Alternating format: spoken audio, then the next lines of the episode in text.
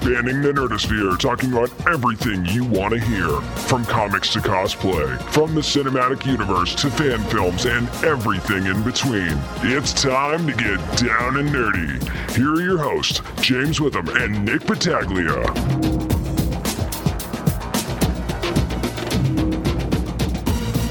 You're here, you found episode 80 of the Down and Nerdy podcast, and 80 is probably also the number of Emmy Awards the Game of Thrones is going to win when it's all said and done.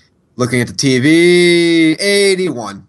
I mean, seriously, that was crazy. Congratulations to them, though, and, and Peter Dinklage as well for winning Best Supporting Actor. Peter Dinklage, if Peter Dinklage like taped two Emmys to his feet and stood on them, he'd be the height of like five, probably about five foot. Yeah, more than likely. Yeah. Good for him. I'm Good for James. him. I'm James Witham alongside. Number one, I'm Nick Battaglia. Can you imagine Dinklage on Emmys stilts? That would be great, and I think he's got another too. So now he can just connect them together, and you know maybe Emmy wings too. I mean, screw it. If he doesn't want to get any taller, at least he could be able to fly. well, now he could, or he can just use the Emmys to just reach things on the upper shelf, like There you over. go. There you go. Even better. Somebody puts the cereal away on the top shelf. Hate that. Now, now I'm picturing like getting a little step stool out and like using an Emmy as like one of those little grabbers you use. I'm just saying, it, it's a it's a winning idea. They got the little pointy ends on the back too. Exactly. Just saying, Oh, it could work, man. right? It could work. It could work. But again, this is episode 80, and wow, man. I mean, let's just talk about Blindspot really quick. I Holy mean- shit! Wow, unbelievable job by pretty much everyone in the entire cast. Congrats to everybody, Martin Gero, Jaimie Alexander, everybody on the cast. It was trending worldwide last night. Again, if you want to go back, you should go back and listen to our episode with Martin that we did this last week. We talked about the show, what to expect, and again, if you've watched the first episode and why, and if you didn't, then what the hell's wrong with you? You will know the, the big reason why Martin said we deal in loaves and not in breadcrumbs. And because my God, that first episode was just jam packed with everything, and we were live tweeting as well. Of course, it was awesome to see that the cast and crew were live tweeting as well uh, as the show was going on, and yeah, it was just awesome. And I got to tell you, if you, especially if you loved the show, why you should listen to our interview with Martin Gero if you haven't already is that he kind of tells you what to expect going forward. He says Yeah. there's going to be a big reveal in this episode. We're going to find out about about Sullivan Stapleton's character more in this episode. So he tells uh, he tells you when you're going to find out about certain things. Speaking of Sullivan Stapleton, did you see Martin's tweet? Uh, the scene where they're in the Statue of Liberty and she shoots the guy, and he has a neck to Martin's, uh, to Stapleton's uh, neck, and he goes, "Ladies and gentlemen," in dot dot dot all caps, Sullivan motherfucking Stapleton. Yes, I was yes, fucking laughing my ass. that ass was off. just great. Oh my god! But of course, we had another big release this weekend, which we had. You know, we had Dexter Darden on a couple weeks ago. We played his Frypan in the Maze Runner series, and uh, you were sick, so you get to go see Scorch Trials. However, I was able to go see Scorch Trials on Friday, and it was pretty good. Um, it, it- you know, the, the main important thing is when you're dealing with a YA trilogy, really any trilogy, so that matters. You want to draw the audience to seeing that third film. Yep. The way this a- ends, it- you know, it's going to be, of course, the third film is probably more likely the way it is going to be all out assault on Wicked, which is, of course, the evil organization. I believe that one's going to be called the Death Cure too, if I'm not mistaken. I think it's Yeah. going to be called Death Cure. Yeah, and the thing with this is, uh, the, the, the film was great, and the thing is, even though people say, "Well, zombies," I know we got we are zombied out, but the way they do the cranks in this one is really cool. Um, they felt a little bit different. If you've played The Last of Us and the whole the creepers, Mhm. this is kind. there's a certain way that the cranks look uh, when they're in a certain tunnel, the way they look that makes you feel like they that's that's where they kind of got a little bit of the look from. Okay. Uh, but third act, though, let's just say that Teresa does something that makes you not only hate her character, but just was like, listen, I understand you're a teenager, but how fucking dumb can you be? You see, I was kind of lukewarm on her in the first movie anyway, Yeah. so that doesn't really shock me. And I, I'm, I'm, I'm, I'm assuming I'll know exactly what you're talking about when I go oh, you will. Oh, Man. you will. And I went with a, I went with our, our listener, our friend Steve as well, and he he's like, you know, I, he's I liked it a little bit, you know, and stuff like that. You know, he likes, I think he said he liked the first one a little bit better, but no, I, I thought Scorch Trials was, was great. But no, it was fun. Dexter was good. Everybody was good. The lightning scene, knowing that that was, you know, they were doing it Yep. real, you know, knowing that it, it was. That's the thing about doing certain interviews too is that you go into movies and, you, and somebody says, "Oh, this is how something actually happened," stuff like that. Yeah, it's kind of close. Sitting there with a smirk on my face, just saying like, "I know how this happened." Yeah, I if you if you listen to our interview with Dexter on episode seventy five, you would know that they were legit dodging that lightning. So Exactly. that makes you enjoy it even more. So again, go back and listen to that, whether you've seen Scorch Trials or not. Go back to episode seventy five. Listen to our interview with Dexter Darden, and that way you'll know even more about the movie. It makes you appreciate it more. Exactly. That's going to do it for our intro. But come up next, we got two new comics we're going to be reviewing this week. What are they? Well, stay tuned and find out. Down Nerdy, more of it coming up next. Hi, this is Bob Lee, Fantasy Escape Comics Card, Virginia Beach, and you are listening to the Down and Nerdy podcast. Well, it's that time, nerds. We got those long boxes, and we discussed what we're reading this week. Of course, this segment is always brought to you by the fine folks over at Fantasy Escape Comics and Cards on Aragon Boulevard in Virginia Beach. Go see Bob and the gang and all the great comics and everything else they have for your nerd heart and the nerds that you love in your life. So, James, before I dive into the comic I did this week, I was actually going to do a different comic. I was actually going to do a Dark Horse title. Uh-huh. However, I saw that there was a trade, and it was two hundred dollars. It was two hundred pages of stuff, and, I- and like the old, you know, the old Vulture in the cartoons, like the old Looney Tunes, like dope, dope, dope, Yep. Yep. So I saw that. I saw like, oh, this looks very interesting. Two hundred pages. I did. I did the same exact thing. I said, "Oh, I'm gonna read this this week," and then I open it up. I'm like, "Oh, how many pages is this?" And it ended up being like 200 something pages, and I went, "Uh, no, that's probably not gonna happen." It's like, it's, like the, it's like the cleaning lady from Family Guy. Ah, no, no, no. But uh, I decided to go back to Valiant, and I decided to go with Legends of the Geomancer, issue number three of four. Nice. Now, is, and again, this is from Valiant, and the story is done by Fred Van Lente. The art's done by Jose Juan Jose Reap, and the color is done by Jordie Bellaire, who, of course, we know from Plutona as well, James from Image. oh, of course. And uh, so the cool thing about this is, I think I've highlighted it. I haven't talked about the first issue, but um, if you're reading Book of Death, and we know, know the whole book with the geomancers, and you go back to issue one of Book of Death, James, remember how they had all the trees and have stabbing all the Oh yeah.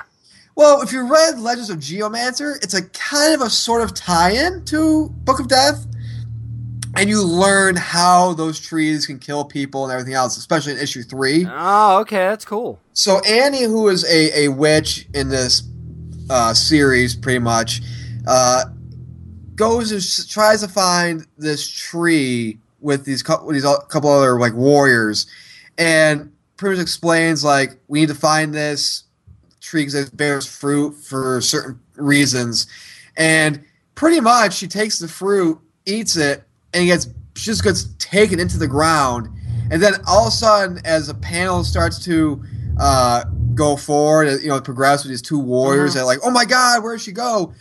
Like poison ivy, she comes out of the tree and has a very poison ivy s tone, where she's like, "The trees, they talk to me, and I know how everything happens." And oh, she Oh, wow. controls, and she can now control nature in a sense. So her getting grabbed by that tree essentially in the first place gave her this ability to be able to do this now. That's interesting. And they walk like for example, there's a nice panel where she they they walk out and there's like these big giant trolls pretty much, and they're like attacking this village, and she just like blows this like green mist or dust from her mouth, Whoa. and it's like um, it, it's pretty much like the, I can't think of the. Is it kind of like that first episode of Gotham? We're gonna be talking about Gotham in, in, in our next segment. Was was it like the first episode of Gotham where the guy falls on the table and that purple mist kind of comes out of his mouth?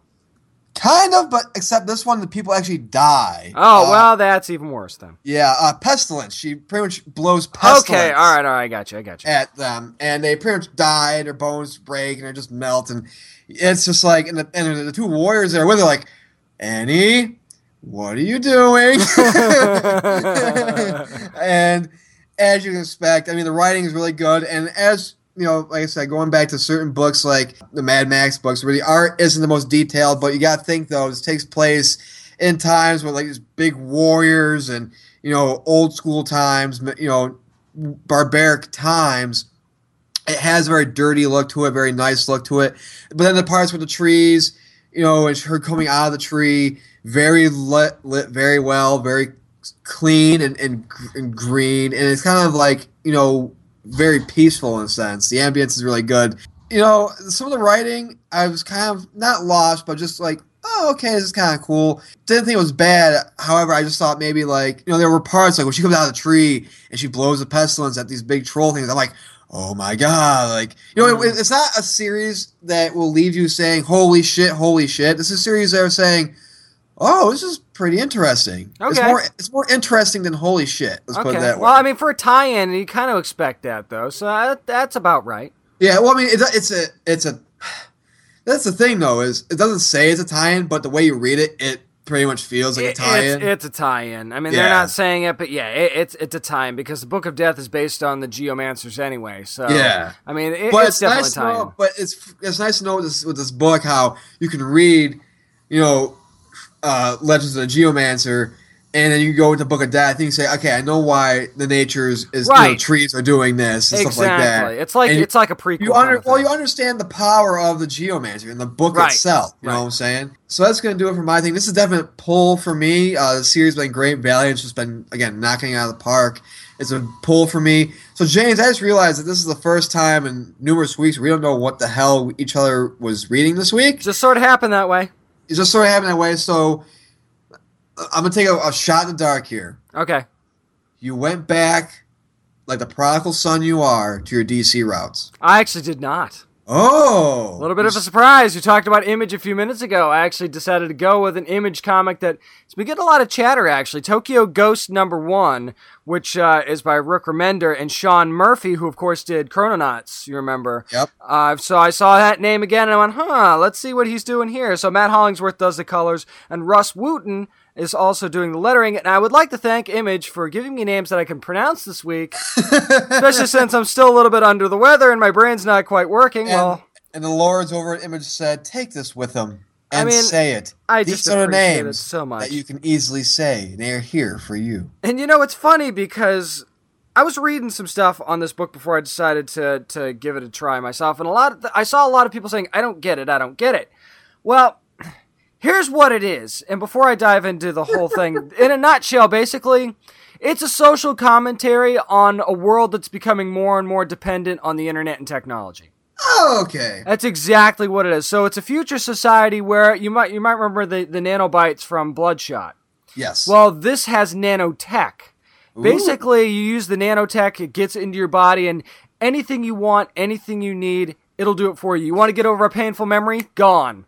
You want your penis to be bigger? Done. you want to be able to be erect and satisfy your wife? Legit- you go. I'm not kidding. That's legit in here. oh shit. It's legit in the comic. Everything you can think of is in this comic. Like you, you want to make yourself look like a superhero, you can do that in this comic. This is Do you want to be abtastic like Stephen Amell? Uh, yeah. And I want to tell you right now, if you want to talk about, we talk about graphic novels in the sense of their several issues drawn together. This is a graphic novel, not because of the pages that are in it, because of what's on the page. I mean, there's sex in this book. There's gratuitous violence. If you love the language, absolutely. So pretty much it's a Donald Trump wet dream. This is a adult book in every sense of the word. I mean, when you see a guy get his face smashed into a brick wall on what looks like a bat pod, yeah, that's pretty intense. Oh, I like my books to have lots of sex in it, and I like my books to be very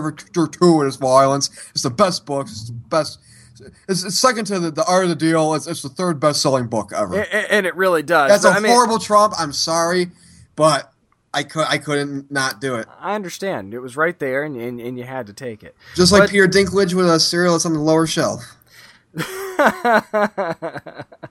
Hopefully the milk is too. so basically, it follows this. I mean, and you want to talk about Bane? This guy looks a little bit like Bane. This this guy named Led, who is basically what they call a constable, and the constable it's they basically in the book it says it's what keeps the sheep separated from the shepherds. Yeah. Um, from the wolves, excuse me, the sheep from the wolves. They're like the go between guys. But he's also one of those people that's addicted to the net. He wears a helmet. You can see inside the helmet, it's basically got like a thousand news feeds, and it's playing like four different shows at the same time. And Right. he's doing this while riding his motorcycle, so not so good on the um, on the safety in this book for sure. But uh, basically, the story centers more around Debbie Decay, who is kind of like his. They call her, her her his Jiminy Cricket Okay. in one point where she's trying to just this is her man and he's trapped in this world and she's trying to do this one last job and then she can get him out of this world and they can go be together again but they're chasing a guy named davey trauma who is Okay. basically he can control these nanotechs so he can basically take control of anybody that has nanotech inside them Right. i want you to picture if the joker Okay. somehow got cyborg's suit and cyborg's abilities Okay. that is davey trauma So pretty much. Okay. So this is of one like, of the most sadistic So- villains I've ever read So- in a comic. So ever. kind of like if you're a DBZ fan, Frieza when he is part android later on in the series. I'm just saying, this guy murders people in mass quantities several times Oh. in this issue. Uh, there's an arena where there's a death race, which is the only thing that anybody goes to anymore. That they say the only thing that can get people to leave their house, and basically it's also a world that's desensitized and obsessed with watching people get killed. He blows a hole in the side of the arena and kills an entire half of the stadium Holy with one shot. So pretty much he is. He went full on Dark Knight Rises Bane in this one. He basically thinks the entire world is a video game, and his Oh. job is to kill everybody in that game. So it's a he's playing the he's playing society as a first person shooter, Oh shit! and he's a nutbag. Wow. So that's who they're chasing, and it, and this is one of those deals. Okay, if we take him down, because this is the guy that everybody's scared of, we can go to Tokyo. Thus, Tokyo Ghost, because apparently there was a war, and Tokyo's the only place that's now tech free. How ironic is that? yeah. So, in a place where it's Times Square times a million, there's ads everywhere. Something happens at the end of this book, and I don't want to give too too much away. Where there's a turning point where you think it's going to go one way for one second, and then the next second, there's like this big, oh, really? I can't believe that just happened. Not because it, it was a it was a shitty outcome, but because it was like it's exactly what you didn't want to happen emotionally with the character, and it does. Yeah.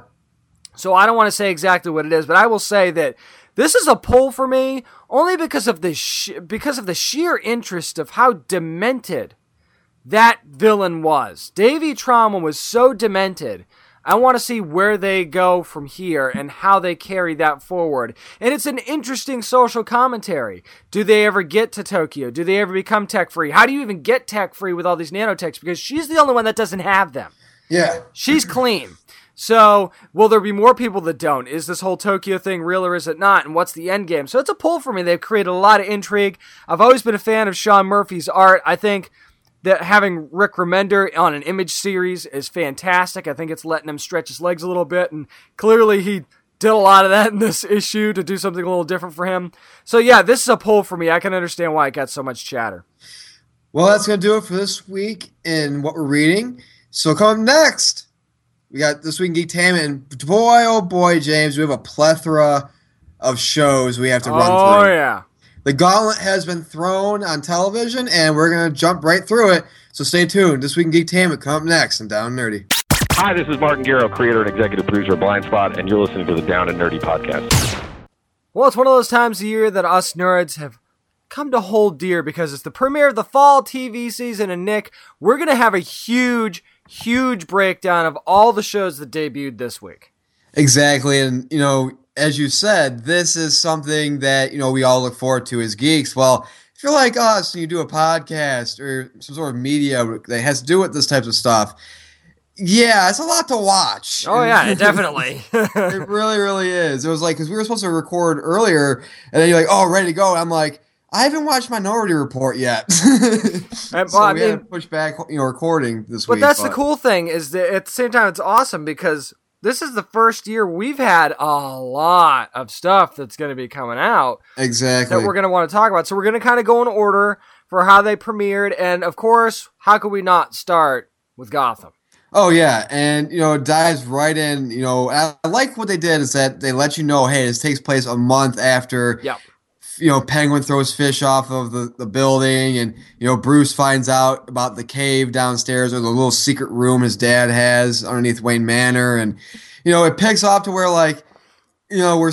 I want to talk about let's start. Let's start off with Bruce Wayne and Alfred first. Then we'll get into the whole Jim Gordon and then the whole Mhm. Maniacs thing. But let's start off with Bruce Wayne and Alfred. Now, I like what they do when we talk about how we, what we love what they're doing with Alfred. But the whole when Bruce is like, "Let's build a, I want to build a bomb," and Alfred's like, "What?" Like he's Yeah. like, he's like, "Aren't you kind of no?" He's, but then he goes, "Oh, let's do it. Screw it, let's do it." And They had fun, and then, then you know it's great to see him like blow up the door because he can't get into the password for his dad's door. I just love the, the fact that the password was Bruce and he Oh, didn't yeah. try it.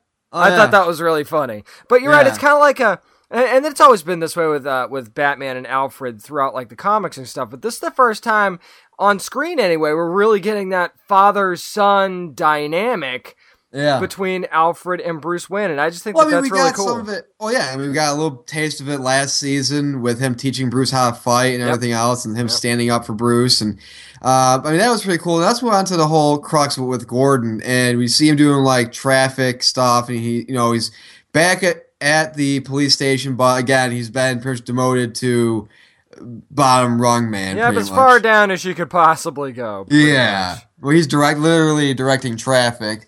You know, Harvey Bullock, he's not a cop anymore. He's working at a bar as a bartender, and he's sober now. Sober for 32 days. Yeah, and I love how he gave him he gave him a little bit of a hard time about that. Thirty two days, really? Okay. Yeah.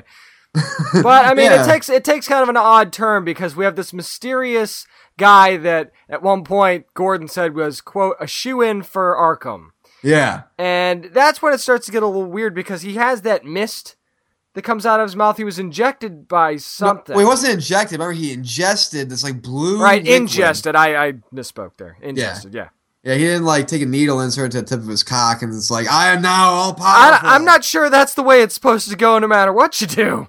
Oh, not, there's not, I'm not telling you right now. There's not not a bigger rush to injecting something like super, that gives you superhero strength into the tip of your cock. It Well, really it gives you nothing much of a rush. Well, now you know what Nick's into. So anybody out there that's uh, that's wondering, there you go. Well, yeah, I mean, you know, first thing you know is the whole Dr. Connors cure that I had to inject in there. And I'm like, why do I inject it this way? Just fucking do it. Okay, it wasn't, I gotta tell you, not, what a rush. Don't have my arm back, but what a rush. Well, you, that may be third arm kind of deal. I don't know. I But, uh, but, but anyways, yeah, I mean, and and I'm just you, know, you couldn't help but wonder where's this going. yeah. You know, but I think that we've figured out that now we've had an announcement to come out that they're going to bring the Court of Owls to Gotham, and maybe this is the start of that. It could be, and again, I think that because we believe that what they gave it a full season, so we're getting a full like what twenty two episodes. Something like that, yeah. it's you know, the first half of the season deals with Jerome and all the people who. Spoiler alert! Again, it's, it this is a, you know recording this later after the week, so not really much of a spoiler. Really, hopefully you watched it by now. But uh, all the maniacs pretty much get broken out of Arkham. At least most of them, the most important ones per se. We'll we'll, we'll say Barbara this. included in that, by the way. Barbara For anybody that didn't included. And you brought up something interesting, James. How, how you know people were talking about how Jerome could more than likely be a Joker, and you brought up an interesting thing of like the way they're using Barbara in this, and the whole interaction she has with Jerome feels very like Harley Quinn esque. Not saying she's Harley Yeah. Quinn, but as Well- Joker gets older or Jerome gets older, his this is how hi what draws him to Harley. Yeah, I think it's obvious she's not Harley. So we're not Yeah. saying that. What I'm saying is, is that it's Harley like tendencies. You know how they say that uh, that men always look for a woman that's like their mother. Well, Yeah. this is not the case here. They he's looking for a woman that reminds him of somebody that maybe intrigued him when he was younger. And Barbara acting like Harley, maybe later on down the line, he's like, "Huh, I recognize a woman like that," and maybe subconsciously that's how he makes the connection. Well, also Barbara doesn't have sex with clowns either, so I mean, there's No. that thing too. No, she doesn't. Definitely not. Definitely not. But I mean, that was that's a pretty interesting thing. But let's get to what I think is going to be the more bigger aspect of it, and was a big big thing in the beginning of the episode was Penguin finally asserting himself as king of Gotham. He really asserts himself in this episode Oh, in a brutal, brutal way. I mean, when he has that gathering in that room and he kisses the guy on the forehead, and you think, oh, well, he's kind of indoctrinating him into the gang. No, he's not. He kills him instead. Well, Zsasz kills him, but yeah, I mean, and Zsasz, like there, there's pretty much the, the thing about this season you're going to learn really quickly is that Penguin, the power he has, and mind you, Falcone is quote unquote retired. And in the comics, you know, he goes to Japan and comes back, and that's how the whole war with him and Penguin start. But with the way that I, I mean, mind you, this is a month. This is like a year. Yeah. A month after Yeah. Penguin assumes power, he pretty much has to where it looks like Loeb retires or steps down as commissioner. Yeah, he actually gets him out so Gordon can get back in, which was funny because he made Gordon pay off a debt. Which is ins- which him. I liked though. Yeah, that was interesting. And he actually, there was a huge scene, again, this is spoiler heavy, where Gordon actually has to go collect a debt from an, an, another guy that runs a club for Penguin who didn't want to pay him. And fast forward, long story short, Gordon shoots him and kills him in a parking lot while he's Yeah. not a police officer. Yeah. And then there's that whole scene with him and Dr. Thompkins, and you know, they're in an apartment together, and he's like, I did a bad thing, I did a bad thing. And you could tell it's just, it's eating him up. But then he kind of makes his peace with it at the end of the episode. And it's like, is this how we're going to start to get an even more hardened Jim Gordon later on down the line? Because this is what He's- happened. The way they're going with Jim Gordon from the start of Gotham is he's going to be, you know, first season he was very, I'm going to clean up the streets, everything like that. By the book kind of thing, yeah. I mean, granted, they met with Fish, but it was more like Harvey had the connection, so Jim just took Yep. tagging along. Yeah. The way they're creating Jim Gordon going forward, he is going to be a man who runs on two things vengeance and past traumatic horrors that he's done. Yeah, and I think that the whole thing that they were when when uh, Doctor Thompkins says, "Let's just leave, let's just go," he's like, "I can't leave." I think that it's the genuine I can't walk away from a job unfinished, and I think that's going to be another driving force for him. He started this, and he's the kind of person that has to finish it. He's not going to walk away, despite now Barbara being out. That whole phone call when she called their apartment Oh, yeah. and left that message for her on the machine, what she said, whoa. yeah. That was hardcore, man. Yeah, so that's going to be hardcore interesting going shit. forward. But uh, of course, you see the the you know before we move on to our next show, if you saw the trailer for the next this coming week's episode, a lot of shit goes down with the maniacs and and the psychopaths of Gotham. Uh, Think of about Arkham. this. Think about this for a second too. There's a red band trailer for Gotham. Yeah, That's how brutal this season's going to be. So think about that for just a second while you're munching on your peanut butter that you got out of Loeb's cl- out of Loeb's cabinet. There's a red band trailer, so that should tell you exactly how brutal this show is going to be. So don't DVR the show. You're going to watch this show live. So I think that we'd give this out of 10 for the second season premiere. What do you give it? Oh, I, I give it a nine. Yeah, I mean, it's it- solid 9. solid nine because it's just like it had parts in it that you again i like the fact they addressed it when it takes place um and the fact that it, you know and the thing is like with the rise of penguin and where he is now he's still it's believable. Like Yes. for example he's the king self-imposed king of gotham. However only a month has gone by and you saw the guy wouldn't pay his debt back you know he wouldn't pay penguin it shows that some people are not really taking him seriously, but then there, people are starting to conform to him in a sense. So he's in a little bit of a middle ground right now. It's that uh, slow burn that I love. It's the slow Oh, yeah. burn that they're doing. That and even though they jumped a month ahead, there's still I everybody's not wouldn't just say in. it's slow burn. I'd say it's more more more mid pace. I think it's going. If you had to put on a speedometer, it's probably going about a good forty miles an hour. They're, you they're, they're, they're doing it progressively instead of just Yeah. jumping right and saying, well, he's the king of Gotham, so now he owns everybody. No, there's still going to be some holdover. So I like that they did that too. I think that was smart. Exactly. So, of course, the next show we're going to talk about is Minority Report, which, of course, premiered after Gotham. And, um, I mean, I, I love the movie. The movie was great. Yeah, I did too. The problem with this show is that it tries too hard to be funny. Yeah, I, I, think found it, the same and problem. it loses. And I think it loses track of what it's supposed to be. I do like that they're not doing exactly what they did in the movie, where the precogs were kind. They kind of got rid of pre-crime. The precogs were, you know, sent away somewhere so they couldn't be found. But one of them's now broken away and's trying to stop crimes on his own. I do like that kind of dynamic, and I I do think that Stark Sands is a likable character as Dash, one of the precogs. But here's a problem that I had. Yeah. Uh, Meagan Good, who plays uh, Detective Vega on the show, who is kind of like ends up partnering up with Dash. It's almost like they wanted you to know. Guess what? She's attractive. Look at her. Look at her. Look at her. Yeah. I mean, There was a lot of look at her moments. It's like, okay, we get it. She's got a nice body. Can we, you know, get back to the show now? Right, and I mean, I want to go back to Stark Sands a second. I don't know if it's the writing or his ability to act, but he just his acting in the pilot just wasn't good. Oh, there's overacting all over the show. Well, I think that it- there's it- no it's- ifs, ands, or buts about it. He, you know, you, you you got the whole precog thing, and then these are people who've been locked away, don't have any touch with society at all, and haven't really had much interaction outside of each other.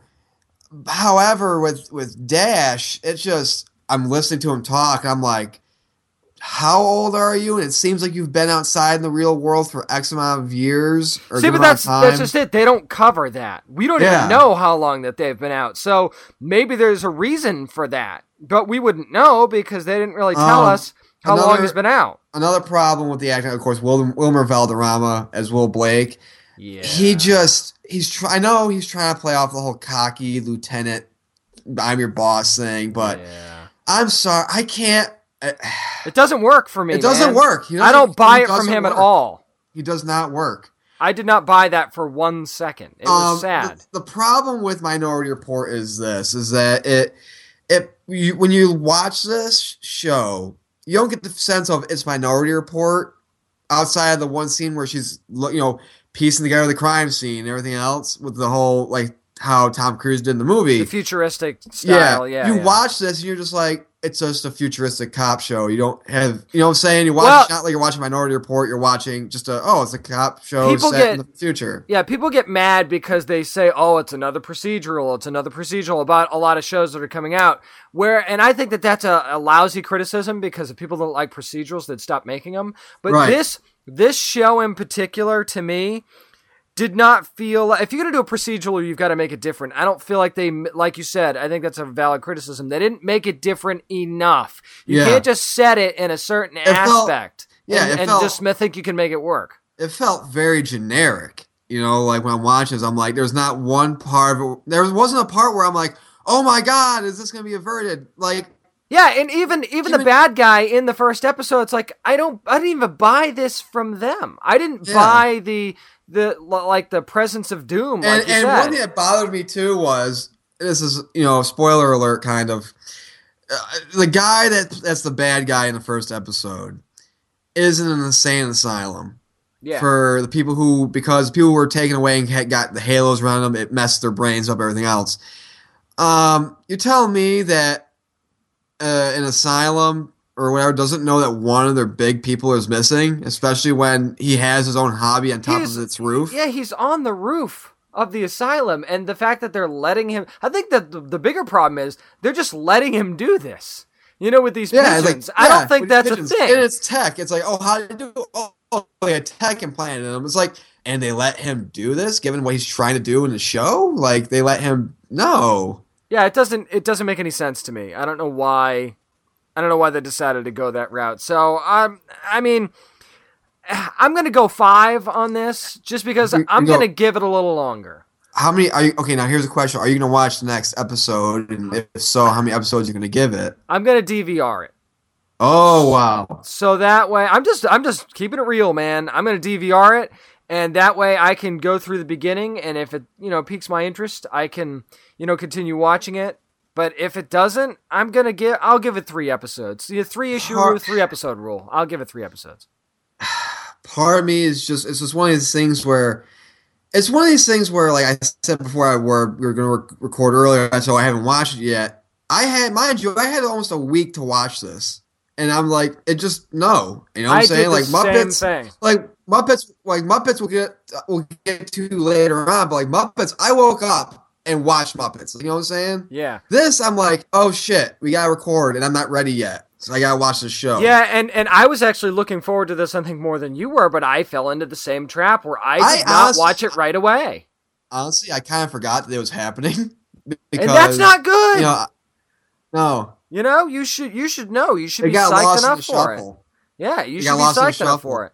I'll tell you what didn't get lost in the shuffle. Well, I gotta give Yeah. my rating for that. I give my rating. Oh, yet. yeah, that's I, I give it. I give it about a three. Okay, I give it a I three. mean, that's that's fair. stated. That's fair. Uh, but yeah, James, let's move on to the next show, shall we? Yeah, because Blindspot. You heard us talking to Martin Gero last week. Uh, we couldn't really let the cat out of the bag for the stuff that we knew about because we didn't want to spoil it for you. But this week we could talk more about it. And I've seen a lot of criticism for this show. Again, calling it a procedural. But Nick, I got to tell you, I think that for this show in particular, they brought something different to the table, and I think it was really exciting what they did.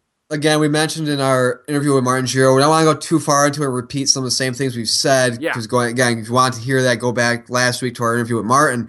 Um, but yeah, I mean, it's smart how they had the whole thing with her memory and everything else like that, and how you know you don't know who knows what because it seems like everybody knows a little bit something different. It could contribute to where they're going with this.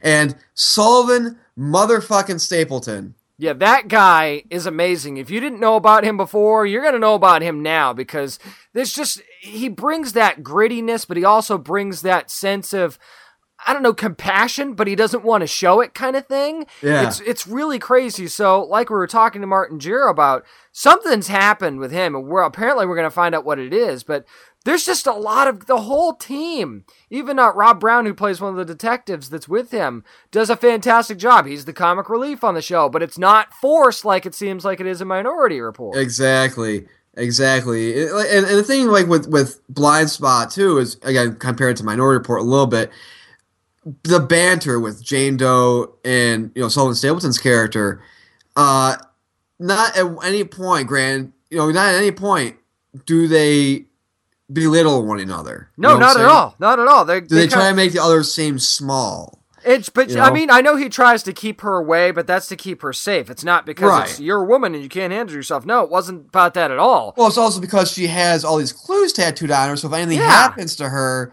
you know, Any cop would treat any witness that way. yeah, You know, and that's basically what she is. She's a witness or she's a victim, however you want to describe her. She's not somebody that you would want to thrust in harm's way, but we I find mean- out she can can't ha- handle herself. I mean, still. we, you know, we we promoted the hell out of the show, and you know, looking at the ratings, I mean, it was number one in the ratings, and it, it did something, and it hadn't been done in a few years. James, let Yeah, people know it- what that is. It actually did similar numbers to when The Blacklist premiered three years ago in the same time slot. They haven't been able to find anything to work in that time slot since. So that should tell you, you know, how much you love The Blacklist, and I love The Blacklist as well, and so do a lot of other people. Right. That should tell you where this is going. And I think that I've said it before. It's like Blacklist meets Bourne Identity, and I think they brought the the whole I don't know what happened to my memory thing. They brought something new to it, and it looks like we're going to get loaves, as Martin Gero said, as we go along. So I'm really excited for the rest of this show. exactly. So I think we should give our rating on this. Of course, I'm giving it a ten. I'm gonna give it a ten as well. I mean, I know people are saying give it a higher rating than Gotham. Yeah, Yeah, because well, the thing is with Blindspot, and it's not, and it's not because we have Martin on the show and stuff like that.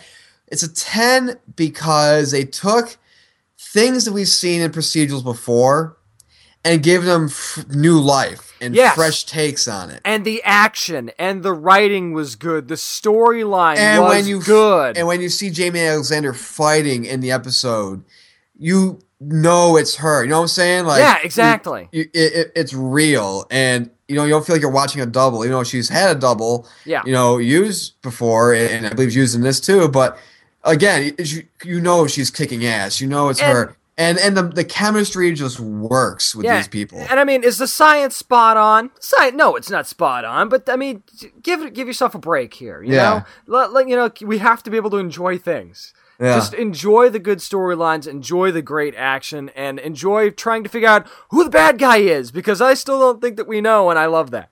Exactly, exactly. So the next show is gonna be not much of a procedural, but more of a comedic show. Of course, talk about the Muppets on ABC. So now here, here's what I want to say about the show. Was it drop dead funny every minute, every second? No, it was not. Nope. Does it does it use heavily the office formula, which you know single a single cam thing? Yes. yes, it does. But they poke fun at it though. Oh, they really do. A couple of times. It's satire. It's satire. Okay, people need to realize that it's satire from The Office. And it's also satire of Parks and Rec. talk shows and Parks and Rec. It's taking different elements and using it, like when they're at the writers' table, and Oh you've my got God. and you've got Sam the Eagle saying, "Here are all the words that need to be cut out of the show," and the part where he says, "You can't say hell." That was hilarious. And you had another scene that I also thought was really funny that you liked from that same time. It's the meeting scene where, of course, you had you know the, the band there, and Zoot wakes up like he's like, "Oh, we're in the meeting." You're like, yes, this is the meeting. He goes, uh, "My name's Zoot," and they're like, "No, no, no, it's not this type of meeting." I'm like, "Wow, Yep. they went there." Yeah, they And- did. And, and my thing is with the whole. Uh, I mean, it's news. We might as well talk about it. But the the one million moms, whatever they're called, are boycotting it, boycotting it because it was too adult, or whatever like that. Listen, in the age of social media, the only way groups like this can stay relevant at all, I didn't know this were they were still a thing, is by using social media and doing this whole fake outrage and everything else. And it, again, if you're somebody who's watched, I mean, I saw people who were even were like, "Oh, I don't like it because it's not what I was when I grew up." It's like you watched the Muppets through the eyes of being a child. so Yeah. You never got the adult humor of it. Can You go back and watch the Muppet Show from like years ago as an adult now, and you get all the jokes like that went over Yeah. your head. Let me You know let me jump saying? in. Let me jump in here for a second because I'm going to point out something that's completely painfully obvious that probably a lot of people didn't bother to realize. Huh.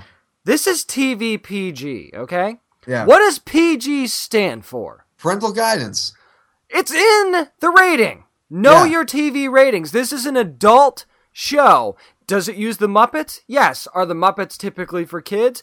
Typically. That, But- I even the Bu- even the Muppet movies haven't been all that kiddish. for- I wouldn't say tip. I think Jim Henson's the reason why Jim Henson had the Muppets was because the Muppets were he wanted the Muppets to be for adults and and ki- kids. Yeah, but I think They have are like, crossover appeal. I think like kids are like 10, 11 years old because remember they had Sesame Street. Sesame Street was for kids. Muppets I think was for the coming of age people and adults, I think. I think there's crossover appeal there because you remember Kermit the Frog was on uh, Sesame Street a lot. Right. So there's crossover appeal there. So I think it does appeal to both audiences, and I think that's kind of what you want.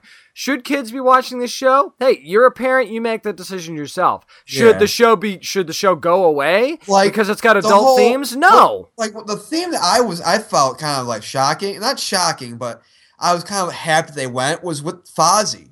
and Yeah, that was funny. That was and how funny. they it was funny, but it was also a, a, a take on like inter, you know, uh, interspecies, of course, but you know, interracial dating and certain Right. things that are today. You know, that you know, things that happen today. And I mean, was it hardcore edgy? No, it wasn't hardcore No. edgy, but I mean, it was it was enough, and it was funny. So I don't know, uh, rating wise, where where do you go with this? Because I mean, it's it's hard for me a little bit. I like, like I'll say this. I there wasn't a part where I was like, "Oh, I am. This isn't what I expected" or anything else. Coming into this, I I knew like the Muppets been around for a long time, so I'm like, they're right now. I think they're just trying to get what they can out of the, Mhm. out of them. I, I view the Muppets like Brett Favre towards the end of his career, like where he's just trying, just trying to get something out of them, and he's just going from team to team. and it's it's one of those things working. where it's going to have its moments, and then it's also going to have those times where it throws four interceptions and loses Yeah. the game. So Uh, Um, I, I'm gonna go uh, seven and a half. yeah, see, it's hard, isn't it? Yeah, I'm, I'm gonna go a little bit below that. I'm gonna go six, only because there were times where it was laugh out loud funny, but there were other times where I was like, oh, they could have done so much more with that, and they missed an opportunity. So Right. I'm definitely gonna keep watching it. But once the Flash starts, Yeah. I'm DVRing it. Sorry, yeah. it's just the way it's gonna go. One thing I hope that happens too. Like, I love the scene with Scooter uh, and I can't Elizabeth Banks. Know, I love Yeah, that. in the golf cart. But Yeah, one thing I. I hope that happens is I, I understand this is a, it's called the Muppets, but when you bring on these special guests, don't. I hope that they're just they don't bring them on and make them more background. You know what I'm saying? Yeah, I know what you're saying.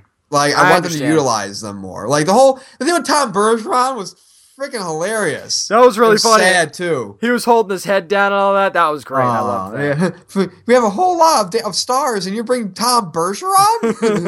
I'm not in the elevator yet. Oh, um, it was really yeah, that was really funny. That was really funny. And of course, the last show. Now you're probably wondering, like, why aren't we talking about Limitless? A, we forgot about it. B, ah, was not. What what can we do? You know what I'm saying? I don't think it really. It was fit. borderline for me, man. I mean, Yeah. it's there's sci-fi elements there, but that was too borderline for me, so we decided to just pass. Yeah. Um, but we are going to end with, of course, Heroes Reborn. So, James, since you are our Heroes aficionado, take it away. I got to tell you, the way that they started it out, where they had the, and again, spoiler heavy here, uh, where they had the quote unquote terrorist attack in Odessa, which of course you remember, that's where the Bennett family was from, and we tried Yep. to find out what's happening with Claire and everything. They went progressively. They said, okay, one month after that, and then two weeks after that, and then one week. uh, So they they gave you a nice little progression to lead you up to present day.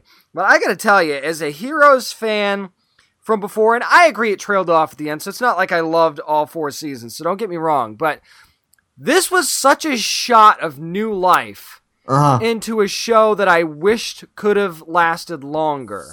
There, there are two things I look forward to the most. The first thing is James and I. We watch certain shows or movies. We're never really in the same room together watching them. I look forward to when James and I are watching shows together, especially ones that maybe like he's knows more about or I know more about than him, whatever.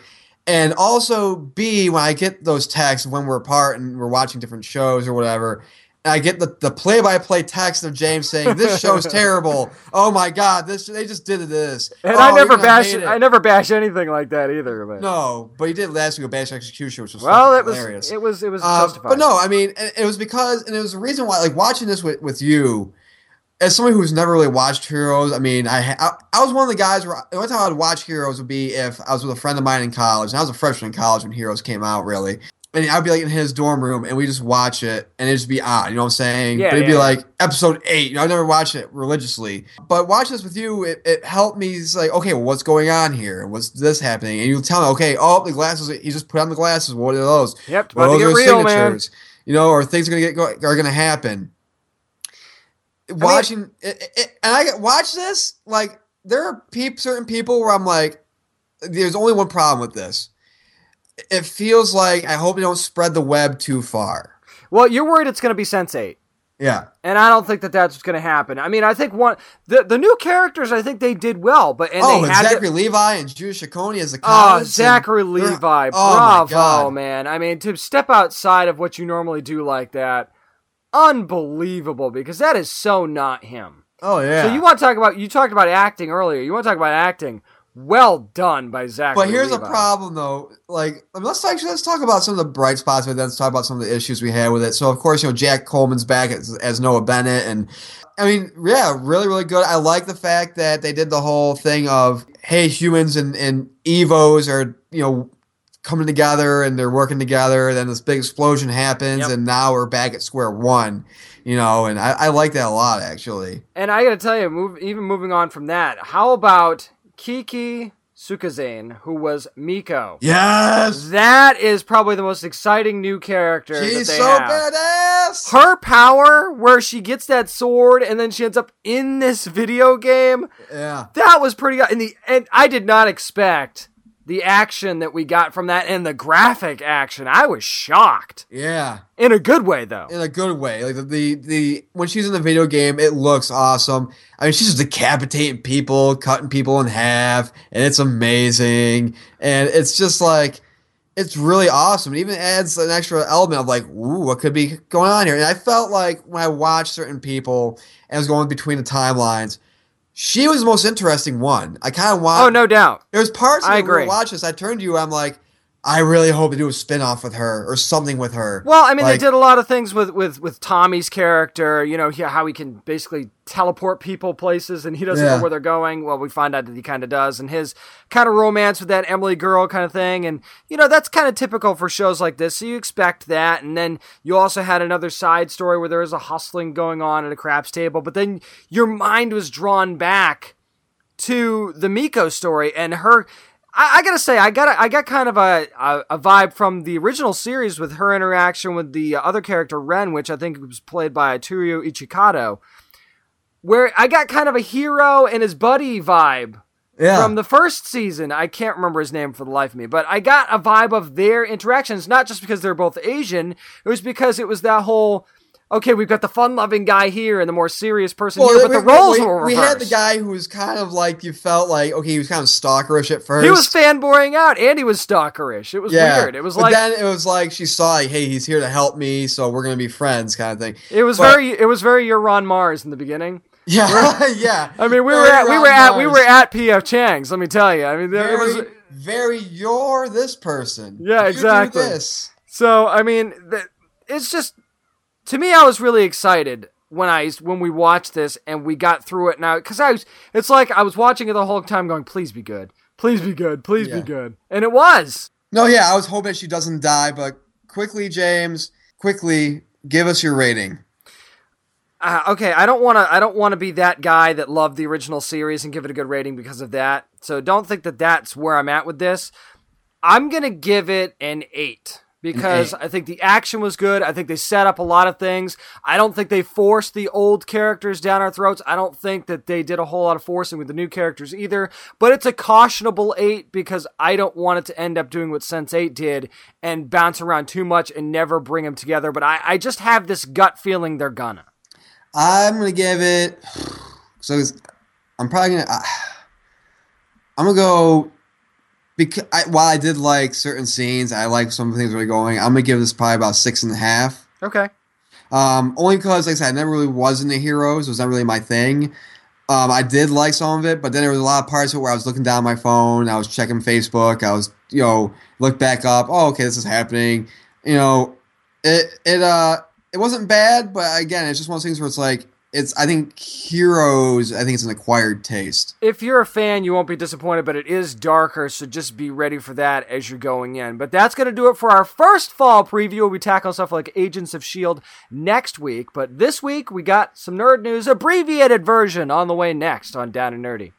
This is comic book writer Tom King, and you're listening to the Down and Nerdy podcast. Well, it's that time, nerds, where we quickly go around the internet and see what's trending because it's time for what, James? Nerd news! We're gonna be like the NFL red zone for news. That's week. right, exactly. We're to have it on a bunch of different channels, and we're to kick it off with some video game stuff. Yeah, well, really, some some couple stories here. The first big story, of course, is deals with video games, more of the video game industry, and it's that uh, a lot of the, or if not the whole video game voice actors community is close to going on strike.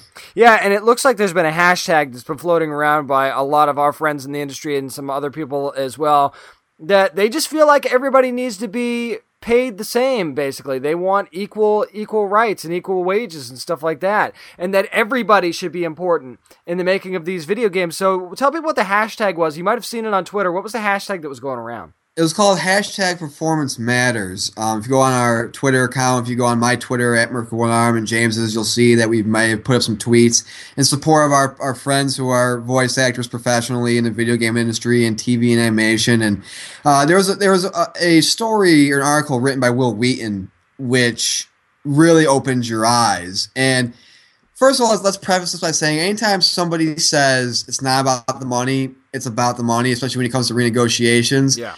Um, but we're not holding it against anybody because you know you give. We feel that if you give a certain amount of time to a project, especially if it's a game or whatever, you deserve to see some coin from Yeah. sales and you know where they call royalties. You and everybody has their levels Everybody. of importance too. You know. Yeah, I mean, and we're not just saying that voice actors should get ro- just get royalties. We're talking. I mean, developers should get royalties too, and everything else. Everybody should get a piece of the pie. The way I Yeah. look at it, you know, especially when it comes to resales and re-releases too. You get Game of the Year editions and stuff like Yep. that. That's a re-release, so everybody should get their little slice of the pie. And and as somebody who's been in that situation before, I've done professional voiceover work in the past. Oh, so have I. and you've had people, you got people on the other line, and they make you reread it, read it this way, read it that way, and it takes. Uh, this is hard work. I think that people think that the stuff that goes into these games it's it's just easy you know you just read a script and you're done this is hard work and it takes a lot of time and there's a lot of stress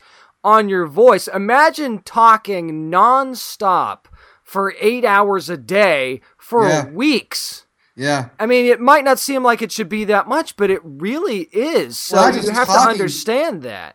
not just talking about emoting. There's like in the part in the in the Wheaton article, he pretty much created like this fault this this script. He says, okay, here's this like quick sentence. Now say this eight times. Okay, say this again, but scream it this time. And it's like your Yeah. voice is getting destroyed. And he's pretty much saying like, listen, this is what we want. Yes, we want royalties.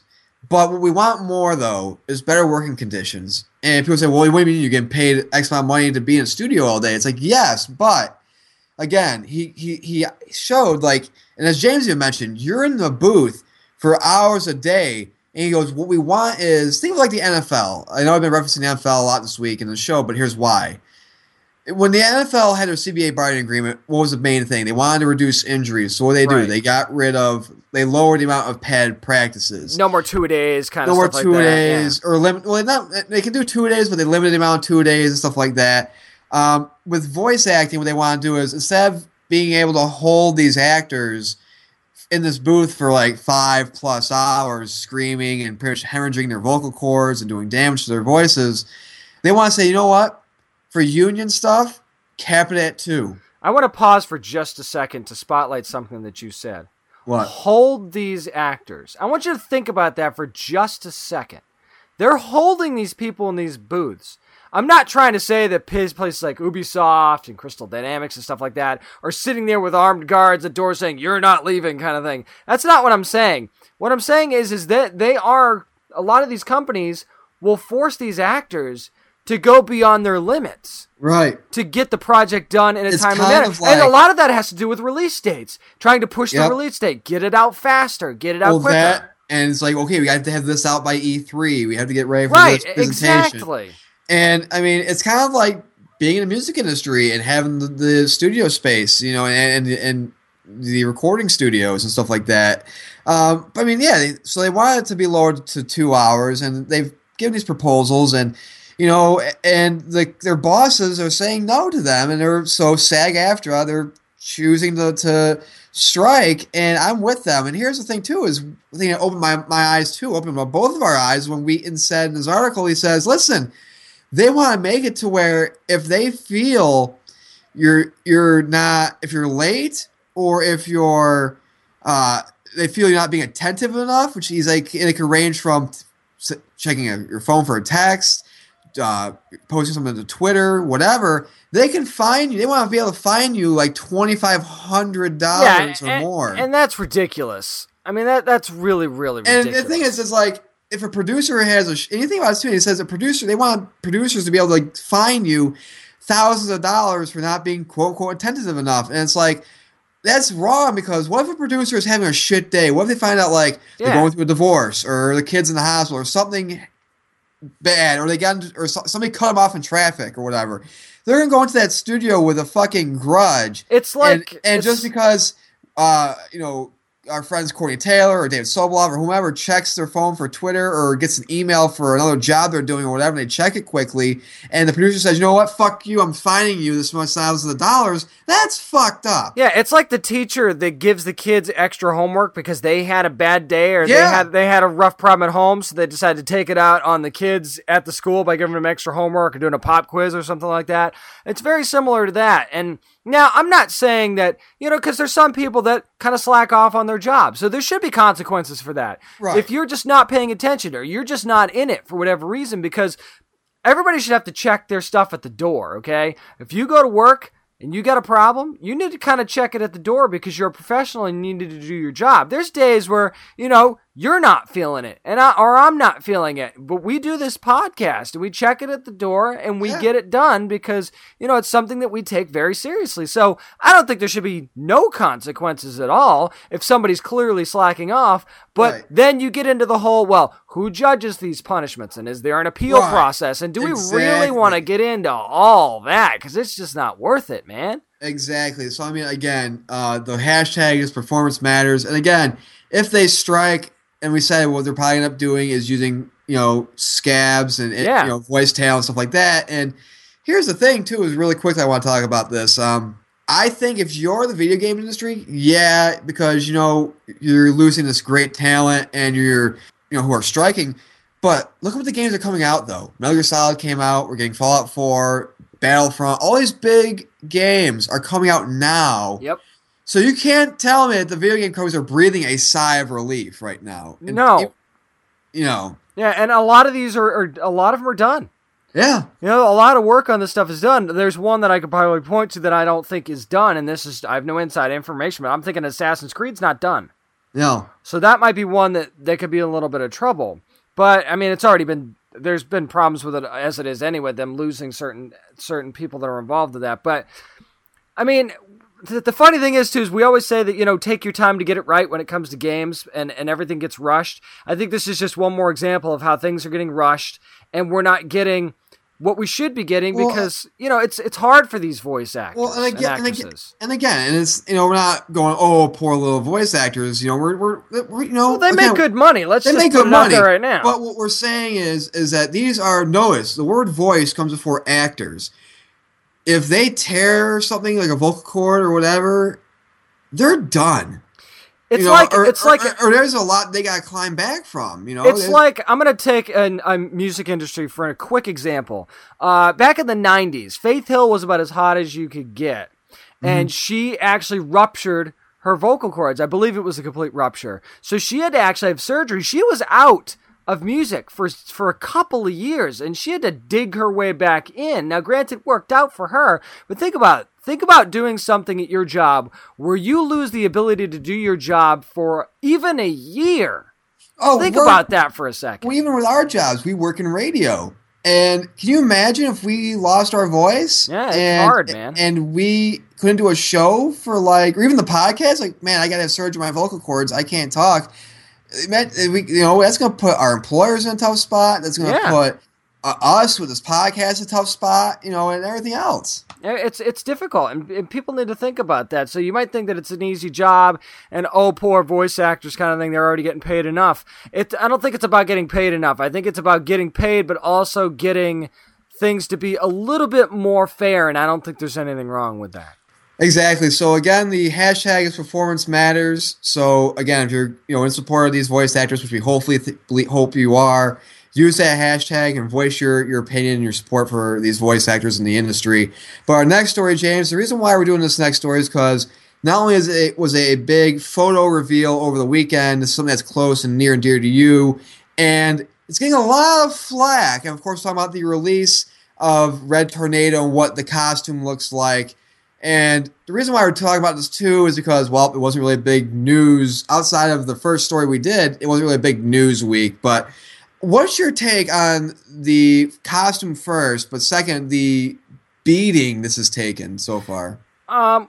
Well, first of all, I look at it, and it's not. I don't hate it, but I don't. It wasn't what I would have wanted, and what And- I would have expected. But yeah.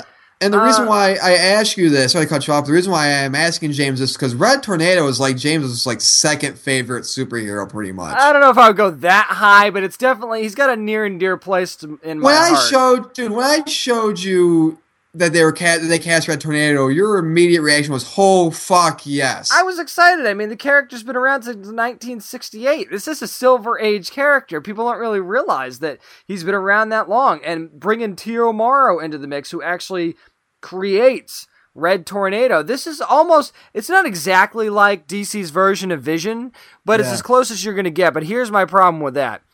I think that they did the costume this way because they were worried he would look too much like the Vision. Because I'm like, okay, where's the cape? And where's the T going down the front of his, the arrow going down the front of his, his face? And why is the T all messed up?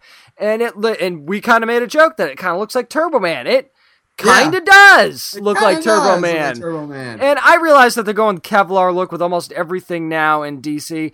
I don't really have a problem with that, but it looks, it just looks puffy and think- clunky. yeah, and why? You think Kevlar, you don't think Red Tornado. You think like Arrow Yeah. or something like that. You know, but when you see, you know, Red Tornado, you don't think Kevlar. You think, okay, maybe like a skin tight suit or something like that. And again, my problem with the suit is it doesn't look very red. First of all, uh, it's very puffy and big. Yeah, it's very and whenever you, my thing, is- and, and this is nothing against the actor who's playing him, but my thing is when I see this this suit, and I see how puffy it is and how padded it is. It shows that he didn't have much of a, at least to me, it shows he doesn't have much dedication when it comes to getting in shape and hitting the gym. You know what I'm saying? I don't know if that has anything to do with it. I mean, it, it, that's a possibility, but I'm not sure that that even matters. What matters is how Well, he also performs and and Right. how he and how it looks when it's actually in the action. problem- That's why I can't complain about it too much because I don't like being the guy that says, "Oh, it looks awful," and then I mean, as, as long as, as it gets portrayed well and it looks good on screen once it's being actually used, then I'm gonna not have a problem with it. But at, at first glance, I'm not a huge fan of what they did. Exactly, exactly. And and, and the thing, my, my my problem with this with the costume too. Uh, I mean, you mentioned the cape, you mentioned it, the whole arrow thing as well. This the, the problem with the suit is we live in that we live in a society where we have high tech cameras and everything else. When you want to add layers to a suit, especially a superhero suit, you can't make it all one fabric. No, I agree with that. And when you look at like the neck area and the arms, and they're trying to make it look like some of it's raised and stuff like that, it doesn't look right because it looks it's all one fabric. I think the black. I think right. the black canary suit on Arrow is the exception to that rule. right. I think that they did that well, and I think they did what they needed to do with that. But I totally get what you're trying to say. It, it looks too washed out because it's, it's all one thing. Now, maybe there are going to be subtle changes to it once It we get to looks air. very foamy. I mean, once we get to, I mean, Yeah. this is, again, we, it's the words first look, which means to Yeah. me, this can change, not drastically. It's still going to look like this, but there are still could be additions added to it because he's not even in the pilot, from what we know. Yeah. So it's not like he's in the pilot. They still have time to change things up and even add things post production if they wanted to. So I don't think this is set in stone, but as as a first look, I'm not a huge fan. I agree with you on that whole red tornado look with the suit and everything else. But that's going to do it for Nerd News this week. We'll come up next. We have our interview with the great, lovely, and talented Vanessa Marshall from Marvel and Disney XD's Guardians of the Galaxy animated series. Gamora is stopping by on Down and Nerdy next. This is David Sobolov, voice of Grodd on The Flash and Drax on Marvel's Guardians of the Galaxy. And you're listening to the Down and Nerdy Podcast. Well, if you managed to catch it, well, about a week or so ago, we had a sneak preview of Guardians of the Galaxy on Disney XD, and now we've got the first episode coming up on September the 26th. We just happen to have the very own Gamora right here with us this week. It's Vanessa Marshall. Vanessa, how are you doing today? I'm doing great today. Every day. All is well. How about you? we are Fantastic. fantastic. I hear ya. So we had your well, she described it, your sister from another Mister, Courtenay Taylor, on the podcast a couple weeks ago, and she said that. Oh, when- my favorite. I love her. Uh, yes, and she said the exact same thing about you too. And she said that, and she said when the two of you got together, we're gonna get together at Dragon Con. There'd be quote no air due to the, all the laughter you two are gonna be generating. So we'd like to know how much air did you two take from all that laughter, and what shenanigans did you two get into at the con? I'm going to plead the fifth. Oh no! oh no! that, that's that's an answer in itself right there. I, Oh. I will say I've never seen such beautiful costumes in my entire life. I have also never seen so many people um, partying so hard. Uh, uh, the elevators, you know, they have uh, glass and they're made by the same people who uh, designed the Bonaventure Hotel in Los Angeles for a frame of reference for those of you who have um, watched things beneath you as you rise above. Uh, many costumed humans were using those as a way to showcase their talents from floor to floor to floor. I was on the 28th floor, and each elevator ride was its own special, magical, fragrant experience. And um, Wow. yeah, Oh, that's man. not where that's not where the crimes were committed uh, per se. But, uh, you know, yeah, I I adore her. She, man, I I wish I- it. Don't we look like sisters? You Yeah, do. really You be, really do. right? Yeah. Well, she Totally. says when we had her on, she's like, I saw her, I'm like, you have red hair, and I do too, and we're gonna be friends for a long time. It was just like one of Totally. those things. Yeah, you're She's definitely like family. twins. She's just so cool. It, it was really Yeah, I adore her. If you put a t- picture of you two side by side, it's like, wow, they really could be sisters. Exactly. Just It's really- saying. That's really crazy. Well, I'm sure I know that this isn't your that wasn't your first rodeo, it wasn't your first con. So, did something happen when you were there, or do you have another crazy con experience from the past that you can remember? What was the what was the craziest that you can think of? Well, I, I must say, riding up in the elevator um, with these people, the girls were waving, and I said, "What are you guys doing?" And she said, "This was at Dragon Con." She said, "Oh, they're looking for flashers," and I said, "What are those light sticks for a rave?" She said, "No." She said, "My boobies," and then she raised her shirt. As, as did all the ladies in the elevator, and everyone from floor to floor waved and waved Oh, and wow. waved and waved.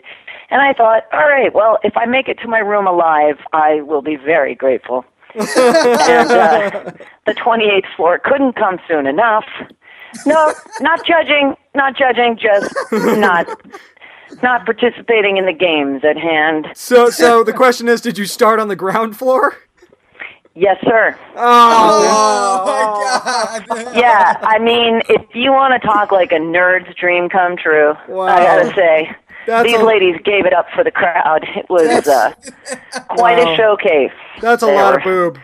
That's a lot of all all sorts were represented in that elevator. I this went on all night long till about six thirty in the morning. Oh yeah, dude, I placed out of that. I just said, "Okay, twenty eighth floor, I'm out of here. Bye bye now." Oh wow! yeah, and then I got to my room. There was some naked dude barfing on the ground. I just said, "Are you oh, alive?" Oh come on! I no, hey, look, this. Y- You want the truth, Ruth? Oh, I mean, this is the deal. Oh no, that's it's like- crazy. It's kind of Yeah, like, so I, I just made sure the naked dude was alive. I shouted, Are you alive? He went, Oh, yeah. I said, Terrific. Call your mom. And uh, just went into the room, locked the door, put the bolt on. Oh, And then I got online and was nerding out on Instagram. I was like, oh like so, But- so pretty much. You gotta love it, man. You gotta love it. Team spirit, dude. Yeah. Anytime you go like to a hotel and it's like Delta House from Animal House, you know you're gonna have a fun. the, I gotta be honest. It literally, it was like the the engineering quad went crazy, right? Yeah. Oh wow. Yeah. Oh my god. Well, speaking of some people who But you were- know what? huh? Good for them, man. You Oh know, yeah, no doubt, no doubt. Hell yeah, party Live the dream. Hell yeah. Do you? Can you Yeah. imagine? But can you imagine being that guy though, and like he goes for a job interview and says, "Oh, sweet, we're gonna hire you, but what's this video of like vomiting on the floor? Oh, you know, at, at, at Yeah. hotel." Yeah, it's not. It's not really one for the LinkedIn profile, as far as I can tell. I think you might just want to omit that. Wow. Yeah, but you know, now I'm talking about the hours between 11 p.m. and 6 a.m. yeah. Now, during the day, it was all brilliant costumes all the time. Everyone was, you know, really well mannered, and you know, there was n- everyone was just so cool and so kind and enthusiastic, and it was such a safe place for people to just be who they were and you know act however they wanted, and uh, it was it was really amazing to watch. I, I loved it. I had a great time. I really did. Oh yeah, and one of the things you did actually over the summer too is you're actually the voice for the Special Olympics. How was that? Oh man, the difficulty was not crying while reading the copy. Um, I, it was just so inspiring. Uh, ESPN wrote really, really magnificent copy and you know i would tell them you know could you please not describe what because i was in my home studio and i was sending them whatever they required but um you know there was a kid who was running the 10k on his hands and you know i mean it was just kids really accomplishing quite miraculous things and i was really really honored to I would have done it for free, of course. You know, thanks to the union, I Right. I, yeah. I was Yeah. paid for the job, but I mean that I mean that's really what it's all about. I um, one of um, the times I was signing autographs at Dragon Con actually, uh, family came up and I you know wished the kid happy birthday, and then the father came up after and he said thank you so much for spending time with my son. He's you know functionally autistic, and for whatever reason your character on Star Wars, Hera, is the only thing that makes him speak or remotely happy. Wow. And Wow. Yeah, he had tears in his eyes, and he he just thanked me. And uh, you know, uh, it, it it's jobs like that or times like that, both the Special Olympics and um, you know, hearing how children are moved by what I'm doing and saying and reading out loud. You know, it's, I'm just reading English out loud, but you know, it really is rewarding to know that on the other end of it, people's lives are impacted in a positive way. Yeah, definitely. and and I mean, and that's doing what the, it's all about. Yeah, and you mentioned doing uh, the voice of Hera on Star Wars Rebels. That's, I mean, Mm-hmm. that kind of kicked off the Star Wars fever that is really at an all-time high right now, and obviously Oh, yeah. a very passionate fan base. Were you ever worried when you signed up for that uh, how the fans were going to respond to the character and the show itself being something one of the first new Star Wars things that had come out in a while? I wasn't nervous at all because I knew that the exact same crew who brought us the Clone Wars, which I enjoyed thoroughly, I knew that they were at the helm of this. And when, uh, when I booked the job and I went to my first day, they said, Welcome to the family. And truer words are never spoken. And that's exactly what it's been like. And I had this experience when I played Mary Jane on Spectacular Spider Man with uh, Greg Weisman.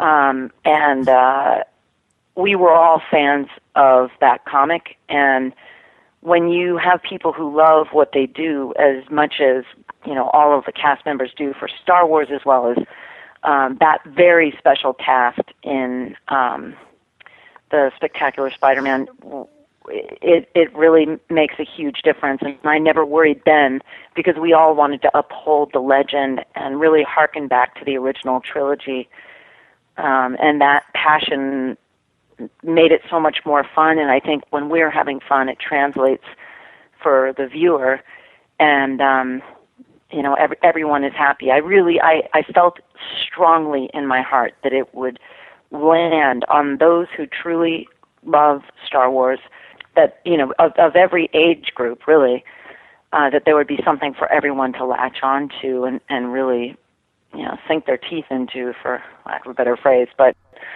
um, I know when I got my scripts as I read them, I was very, very moved, and you know, I didn't know how anyone could not be moved. They were even better given the animation that I eventually saw.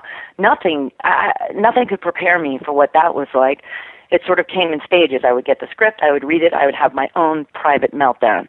Then I would go read the words out loud with other actors, make discoveries, and have yet another meltdown in my car following the recording session. you know, uh, and then when I would see it on television, I, I, was just mesmerized by the animation, and Lucasfilm really knocked it out of the park as they always do. And um, I was really just so honored to be a part of it. I never worried. So that's the long-winded answer to your question. Well, Yeah. we're on the topic of Star Wars, no question. Well, actually, no, Star Wars talking actually or any point of conversation would be complete. Well, asking somebody, especially you, if you could have any lightsaber color, what would it be? Probably green. Really? Either that or purple. I might I might go Mace Windu styles. Yeah, actually, I'll I'll go Mace. Yeah, yeah. I, Yeah, I'm, a- man. I'm a purple guy myself, so I. it's Yeah, just man. I'm always somebody. Yeah. I'm- oh yeah, well, I'm always somebody like I like the lightsaber colors that are different. You know, from the traditional blue, red, Yeah. and, Yeah. greens. You know, Yeah. so I was kind of thinking I- green. I, thought green because she's a green Twi'lek, but Right. but you know I'm still I'm campaigning for two things. One, bring back Plo Koon. There's a small chance that Order 66 did not actually, you know, his plane could have crashed. I'm just saying we could rebuild him. Yes. And Mace go. Windu, he's a very agile dude. You never know. He could have flown out that window and been like, "Pow!" That's right. yes. You know, please bring back Mace. I love that Oh, guy, yeah. but you know, yeah, I'm I'm a party of one. Uh, you know, in this campaign, I'm, I know everyone loves him, but I'm like sort of holding this flag and and prayer that maybe there's some way. Well, you never know. I, Could I happen. love that guy. It could happen. I mean, look, Darth Vader got slightly burnt up. Anakin, he had quite the tan on Mustafar. you know, limbs were lost, and look at that guy. You know, Yeah. Exactly. I'm just saying. So you never So- know. Well, Nope. you were lucky enough to be part of another very popular franchise, Guardians of the Galaxy. Of course, it's going to be coming out. Yes. And with the movie being so amazingly popular, it Mm-hmm. you really put your own spin on Gamora when we were when we were watching the preview of the series. So, what do you feel like you needed to do, kind of set yourself apart from what they did in the movie? Well, uh, the executives have described their casting choices as feel alikes, not sound alikes, but feel alikes. And to the extent that most Marvel characters, we know them. Um, I was not as familiar with the Guardians of the Galaxy. I was more familiar with uh, Avengers, X Men, and um, some of the other franchises that I, you know, have enjoyed. But yeah, we auditioned for this way before the movie came out so we had no clue uh, what they sounded like or who. You know, we were Oh, nice. grabbing at straws, and um, you know we signed NDAs, and I have a, a ton of Marvel things here, and I uh, rooted through, and I found the first issue that Gamora was in, and you know how she evolved, the different uh, iterations, and got a basic sense. I mean, obviously she's a stealth assassin, and um, at this point in the narrative, she's sort of had a change of heart, and now she's sort of seeking redemption for her past crimes uh, that she committed, you know, under Thanos's uh, tutelage, if you will.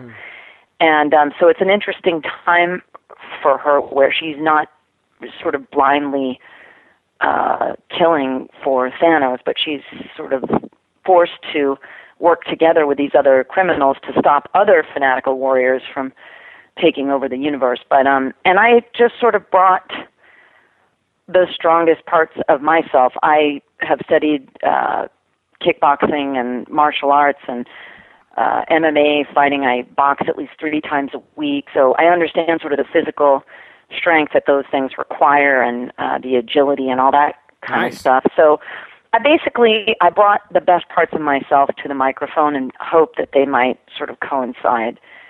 And they did, luckily. And um once I saw the movie and I was still unable to tell my friends that I was playing Gamora because they didn't announce that till long after the film uh, premiered. And I, I so enjoyed the movie, had such a great time. Um, when I finally was able to talk about it, uh, I then went and saw it maybe 20 times. you know, uh, not only for the nerd out factor, uh, I love the soundtrack, and uh, Oh, I would love to hang out. Oh man, please, seriously, I listen to that soundtrack 24 hours a day, still. Um, but uh, but I wanted to really understand her, and one thing that the movie taught me was how curious she is. Her alien race is sort of getting to know. Obviously, Star Lord is Spartaxian, but you know, for the most part, he's half human, and you know, when he puts the Walkman on her ears, like all of this makes no sense to her. So, it- her great strength is coupled with um, not an ignorance, but there's a learning curve for her in terms of um, communicating and and comprehending the people that she's forced to fly around with. Yeah. And I found that interesting, and I thought that the movie really um, presented that uh, to create more depth for the character. Um, and it's interesting as we've gone along. I feel like she's become more grounded. When I watched uh, the first episode, Road to Nowhere, she's a very different character at the beginning, and she she gets more and more grounded as it goes along. And I think vocally she's impacted by those changes, and she gets more and more secure, and I think her voice gets even more and more confident in that regard. So uh, it was fun for me to see the episode to notice, wow, by the end of it, she's actually evolved quite a bit, which is really cool. Oh, definitely. And the one thing about you know Guardians of the Galaxy 2 is, you know, of course, it's a property. It's based on a team concept. So, and a major thing when you know James and I watched the preview that came through very well with us in the show is that everyone sounds like they known each other forever. Like you know, Oh, just the yeah. cast and, and the characters themselves. So when you were mm-hmm. first hired on the show, of course, we had your good friend, our friend as well, David Sobolov, on the show a few mm-hmm. weeks ago. Yep. To talk Yep. about this too. Were there any events or activities you and the rest of the cast did to build that great chemistry? Or was it that you all kind of walked in, you're like, I know you from this thing, or kind of like a, or did you know everybody going in? Well, you know, I think we, from the moment we walked in there, we are sort of the self effacing, hilarious crew that is the Guardians of the Galaxy. Oh, no doubt. Um, Definitely. You know what I'm saying? Like none of like we're not we're not uh, seeing through time and space or doing any astrophysics in that room. We're we're lucky enough to be there and have a great time. I, I Oh, would yeah. like to say that what truly brought us together was the Zabar's that I ordered for the group. I would like to say that the pastrami sandwiches on rye and the pickles yeah. and Yeah. I I love me some food, and uh, I found out that a lot of the uh, executives and people that are from New York, and I realized you could get an actual boatload of food from Zabar's, and I had it delivered to the studio. One of them walked in and said, "What are we sitting Shiva?" And I was like, "No, let's nosh. Come on." So uh, you know, I mean, we all, th- th- everyone in the cast is so generous. David went out and got us all the um, the infinity figures, and Oh, uh, you know, Oh, it, it's just everyone is just so generous of spirit, and no one's keeping score, and none of us take ourselves too seriously. There are no haters. There's no sort of egocentric, narcissistic nonsense. We're all just very jolly, playful, and you know, the minute we get down to the work, we get very serious. But we just, I don't know. I'm sort of a dude. I understand that I'm a female, but I, like I get that. But I kind of think like a dude. I like football. I like hockey. I like boxing. I've gone to gun ranges. I realize I'm the only chick there for many of the episodes, but it's mm. sort of like a locker room, and we're good. Yeah. You know, Yeah, oh, I can Uh, It's hard, imagine. it's hard to explain, but we just we fit together so well from the moment we started. I really, really, really look forward to those sessions. How yeah. long? They're How long is the How long is the gag reel going to be for this series? Okay, well, here's the thing. Uh, when Kevin Michael Richardson goes, "Well, down, down, down, down, ooh, ooh, cha, choo, choo, choo, cha," he does a little Herbie Hancock action. I, for whatever it's worth, I don't know if it's my improv background. All he has to do is go, and I'm right there. I'm locking and popping. I'm working it out. I'm twerking. And I know at some session, at some session, they do have footage of this, and I, I Oh, hope it's some of my great. best work because I really worked that out. You know, and and it's just sort of like in the middle of nowhere. We'll be doing like a really touching scene, and then he'll go, and you know I am locking and popping. that's so awesome. And then and then they'll go, okay, guys, please. And then it's right back to being totally serious and 110% professional and on point. So, so while you were popping and locking to the rain and the uh, were there any dance offs, or as Ronan puts it, showcases of pelvic sorcery going on in the booth between you guys? uh, no, I win all contests. No, nah, I got that on lock. No one even touches it. Nope. no, man. Mm-mm. So there's no, no, there's no dispute there at all. No, dude, no. They just, you know, if there's a dance requested, they all look at me I'm just like, pic- yeah, go, Marshall. Yeah. I'm just, I'm just picturing David walking into the booth dressed up like from Run DMC with a boombox, like in Oh, shades. yeah, David is so, um, he's such a nice, kind man from Oh, Canada. yeah. You know oh, what I he mean? is. and then you get the wing nuts like us in there. He just sort of looks over. He's a lot like Drax, you know. He's very simple. No doubt. I mean, he finds us very um, adorable, I would guess, but um, he is like such an earnest, good person. Oh yeah. He he sort of looks over and chuckles. You know, he's definitely not going to be breakdancing. Oh no. And same with Trevor. Trevor Devall is a fine gentleman from Canada. You know, they're very. I mean, don't don't get me wrong. They're right in the comedy, no doubt. But uh, uh, it's really me, Kevin, and Will. We we really are um, nuts. Oh, I, I, I, I'm sure that that's a fun room to be in. Definitely. you gotta have a couple fun room. straight guys. You know what I mean? I mean, straight like not like you know. Not I, I know out what you meant. I know what you meant. those Yeah. serious Yeah. kind of guys, those those very deadpan guys. Yeah. Right, to play off of. Um, but everyone's nuts. Like we're all just bonkers in there, and um, and every guest that we've had has been perfect. I mean, I think it's just the way they cast it. Uh, that they they hire people who fall right into that mentality of sort of being playful and just supportive. It's, Oh, yeah. it's really really great. Oh yeah. So Vanessa, where can your uh, fans get a hold of you on social media? Well, I'm on Twitter at Van Marshall.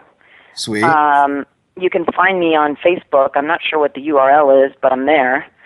And um, what, what I think I'm on Instagram as Vanessa Marshall one one three eight.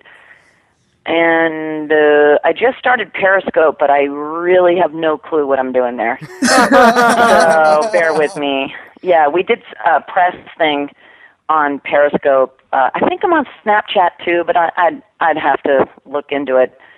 I, I have a friend who's a singer, uh, Caroline Vreeland. Check her out, man. The only reason I'm on Snapchat is to check her feed. She's insane, so talented and gorgeous. She's Diana Vreeland's granddaughter, who was the original editor of Vogue.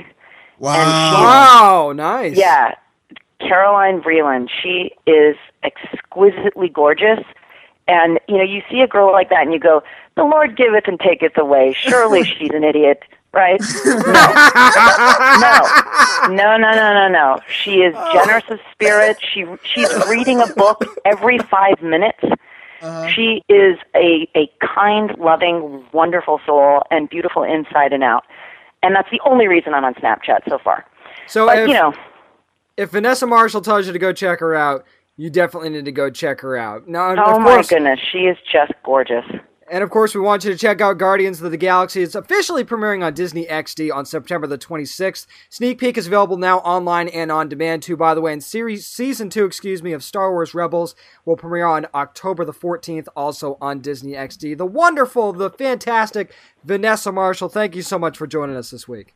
Thank you so much, you guys. Anytime. I really, really loved it. You know, James, I think it's really cool when we have an interview with with somebody and they tell us, you know, you guys are great. I love your podcast. Yeah, Like, that means yeah, a that's, lot. That's really cool, and and, and we appreciate her for saying that, and, and and anybody for saying that that they really enjoy the show. And hey, we enjoy having people like her on because we love getting her perspective. Her energy was just off the charts, and clearly you're going to Dragon Con this year, so yeah, uh, that's hell yeah. happening. So just look for Dick at Dragon Con next year. Yeah. But but no, I mean such great and we we want you to watch Guardians of the Galaxy on Saturdays on Disney XD and also Star Wars Rebels it's going to be coming up later on in October as well. We want you to tune in for that.